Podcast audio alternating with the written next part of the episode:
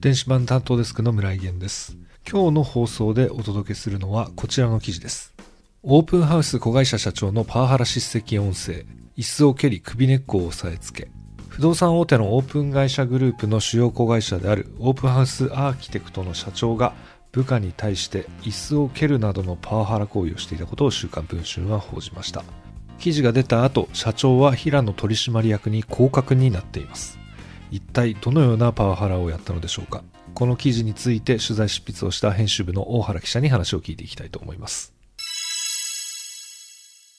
それでは大原さんよろしくお願いいたします。よろしくお願いします。はい、あの不動産大手のオープンハウスグループの主要子会社であるオープンハウスアーキテクトで、まあ、社長を務めていた日高康人さんという、まあ、人物がご自身の部下にですね、まあ、一層決体したパワハラをしたという記事をですね、え週刊文春が電子版で報じましたけれども、はい、まずこの記事について聞いていく中で、多分知らない方もいるのかなと思いますが、あの主要子会社のオープンハウスアーキテクトという会社、これどんな会社なのかというのを簡単に説明をしていただけますでしょうか？はい。えー、まずですね、オープンハウスはですね、えー、1997年に荒井正明氏という方が創業した、その後急成長したですね、大手の不動産会社です。えー、まあ、東京に家を持とうですとか、そんなキャッチフレーズでですね、都市部で低価格路線の住宅を提供して、まあ、成長した会社です。昨年からですね、えー、持ち株体制に移行しておりまして、持ち株会社のオープンハウスグループという会社がありまして、ここの社長を新井さんが務めていまして、はい。えー、下にですね、子会社が連なっているという、今、えー、会社になっています。で、親会社の、えー、グループは東証プライム市場に上場しているという状態で、その中の主要子会社の一つが設計や施工を手掛けるオープンハウスアーキテクトという会社になります。今回、週刊文春電子版が報じたこの、まあ今はね、辞めてしまってるんで、日高前社長ですが、どんなパワハラをしたのかというのを教えてもらってもいいですか？はい。日高氏のパワハラなんですけれども、えこのオープンハウスアーキテクトのですね、え東京中野のビルにある会議室で2月半ばに起きたことです。はい。えその内容がですね、この会議は、あの、営業拠点長たち20人前後が集まって開かれたものなんですけれどそこでですね、えー、まあ、日高氏は語っていまして、この語っているですね、まあ、一部指示を収めた音声というのを、まあ、週刊文春では入手しているんですけれども、はい。この音声や証言をもとに、この場で起きたこととしてはですね、まず営業やですね、着工の数をめぐって、いろいろと日高さんが語っていく中で、徐々にですね、近くに座っていた営業部長を問い詰め出すというような形で、はい。それでですね、最初は穏やかだったんですが、次第に激しい口調になっていきまして、えー、部長に向かってですね、まあ、やめたら、お前やめたら、クソ弱すぎるですとか、まあ、そんなような言葉をですね、えー、投げかけて、それを見てお前、だからさ、どう思うと、うん、えー、言った瞬間にですね、これ音声に入っているんですが、まあ、ガシャンという大きな音が鳴るんですね。はい。これはですね、まあ、オープンハウスグループ関係者によりますと、日高社長が、近くにあった、まあ、椅子を蹴った音ということなんです。まあ、なおもですね、椅子を蹴ったまま、あの、部長の方に日高さんは向かっていって、えー、部長の首元付近に背後から掴みかかってですね、いわゆる首根っこのところを押さえつけたまま叱責を続けたと。でその内容っていうのもですね、非常にこう、畳みかけるようなもので、お前何してんのねどう思うの？なんで考えないの？何やってんの？とりあえずいつもというような、まあ、こんなようなことを怒鳴り声としてずっと言い続けているというような、まあ、行為がありまして、はい。えー、これを知った、まあ、グループの関係者たち、社員たちが、まあ、これはさすがに明らかなパワハラではないかという話に、まあ、なったということです。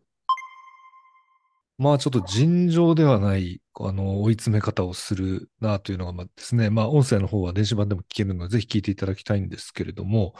まあこれ社長という立場がする行為としてはあまりにちょっとひどいなというのは、あの、聞けばわかることだと思いますが、そもそもこの日高さんという人ですけれども、どういう人なのかっていうのはちょっと周囲の評価とかも含めて教えてもらえますでしょうか？はい。日高さんはですね、この当時オープンハウスアーキテクトの社長で、持ち株会社であるオープンハウスグループの執行役員という立場でもありました。はい。で、まあ、このオープンハウス系列に2009年に入社していまして、2020年からまあ現職社長にあるという方です。で、えーまあ、その人物評としてはですね、まあ、オープンハウスというこの会社グループ自体が非常にこう、体育会系であるというような、まあ、一般的なイメージがあるんですけれども、まあ、日高さん自身が非常に強気な人物で、その体育会系を体現しているというような評判がある人だということです。そうなんですね。ええまあ、口癖のようにですね、攻めの姿勢でいくとか、日本一になる会社だというふうにおっしゃる、まあ、一方で、普段から社員さんをお前と呼んだり、はい。バカじゃねえの？などの、まあ、きつい言葉を投げかけている人だということで、そのように、まあ、言葉もきついんですが、もう一つ、まあですね、日高さんについて語るとすれば、まあ、身長も非常に高い方で、体格がよろしくてですね、学生時代はまあボクシングで国体に出るほどの選手だったそうだという、えー、まあ証言もありまして、まあ、あの、そういう体格を持って今回のように掴みかかっていくっていうのは非常に恐怖だというようなまあ話がありますと。ボクシングの国体選手というぐらいですか？ら、まあ、相当強いし力もあるんでしょうから、まあ、掴まれたね、営業部長の方はよほど怖かったかなと思いますけれども、えー、こうした行為について、えー、大原さん、あの、日高社長、まあ、前社長にですね、えー、取材をしていると思いますが、はい。は、これ、何と話をしていたんでしょうか？はい、ご本人はですね、携帯電話で取材をしたところ、えっとですね、まあ、あの、この椅子を蹴ったということについては、はい。主にですね、まあ、椅子を蹴ったのか、何を蹴ったのかちょっとわからないと、ちょっと記憶がない、わからないと。いうことをお話しされて、まあ、会社に連絡相談するというとおっしゃって、まあ、あの電話が終わるという、そういった対応でした。だから何かを蹴ったことについては否定はしなかったけれども、それが椅子かどうかってところが、まあ、記憶がないみたいな、そういう釈明の仕方だったということなんですか、ね、その通りですね。何を蹴ったのかがちょっと記憶がないというような形のおっしゃい方で、まあ、何かを蹴ったということではあると、まあ、裏返せばそういうご説明でありましたね、うん、本人は。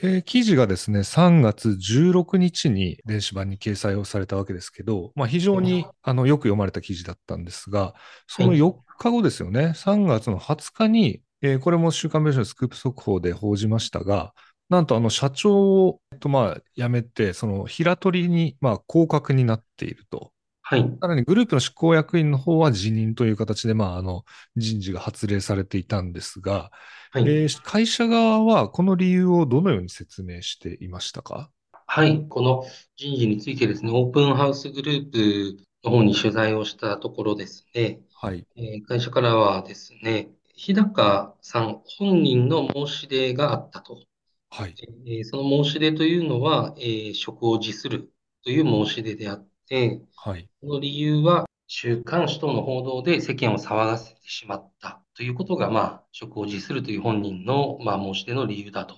いうことが、まあ、この人事の、えー、前提としてあるというご説明で、一方、はい、私たちがパワハラと報じたこの行為の事実確認については、未だ確認中ですと、確認中であると、こういうような説明でした。この事実としては、そのまあ会社としてはこう認定したとは言わないけど、そのまあご本人がまあ辞めるというふうにおっしゃったということなんで、実際ね、その何があったのかっていうのは、その会社側としてもちゃんと調べてほしいところではありますよね。こうしたことがまた起きると、ちょっと働く社員にとってはまあ怖いですからね。そうですね。経営のまあトップである、この会社のトップである社長本人がまあこのような暴力まがいのパワハラ行為に及ぶというのは、本当に上級したことだと思いますので、まあ、しっかりどういう事実があったのか調べてほしいと思います。はい。えー、まあ、この記事出た後ですね、まあ、結構ね、週刊文春編集部の方にそのオープンハウス関連のまあ情報提供も来ておりますので、まあ、もしこの放送を聞いたりとか、まあ、あの記事読んだ方でですね、もし何か、えー、情報を持っているという方があれば、ぜひ文春リークスの方にあのぜひ情報をですね、いただければなとなと思っております。えー、また、はい、あの、この問題についてですね、えー、取材することがあれば、ぜひ大原さんにまたお話聞きたいなと思います。はい。ということで、本日は、えー、文春電子版でオリジナル記事でですね、報じた、えー、オープンハウスの子会社社長のパワハラについて取材をした編集部の大原記者に話を聞きました。どうもありがとうございました。ありがとうございました。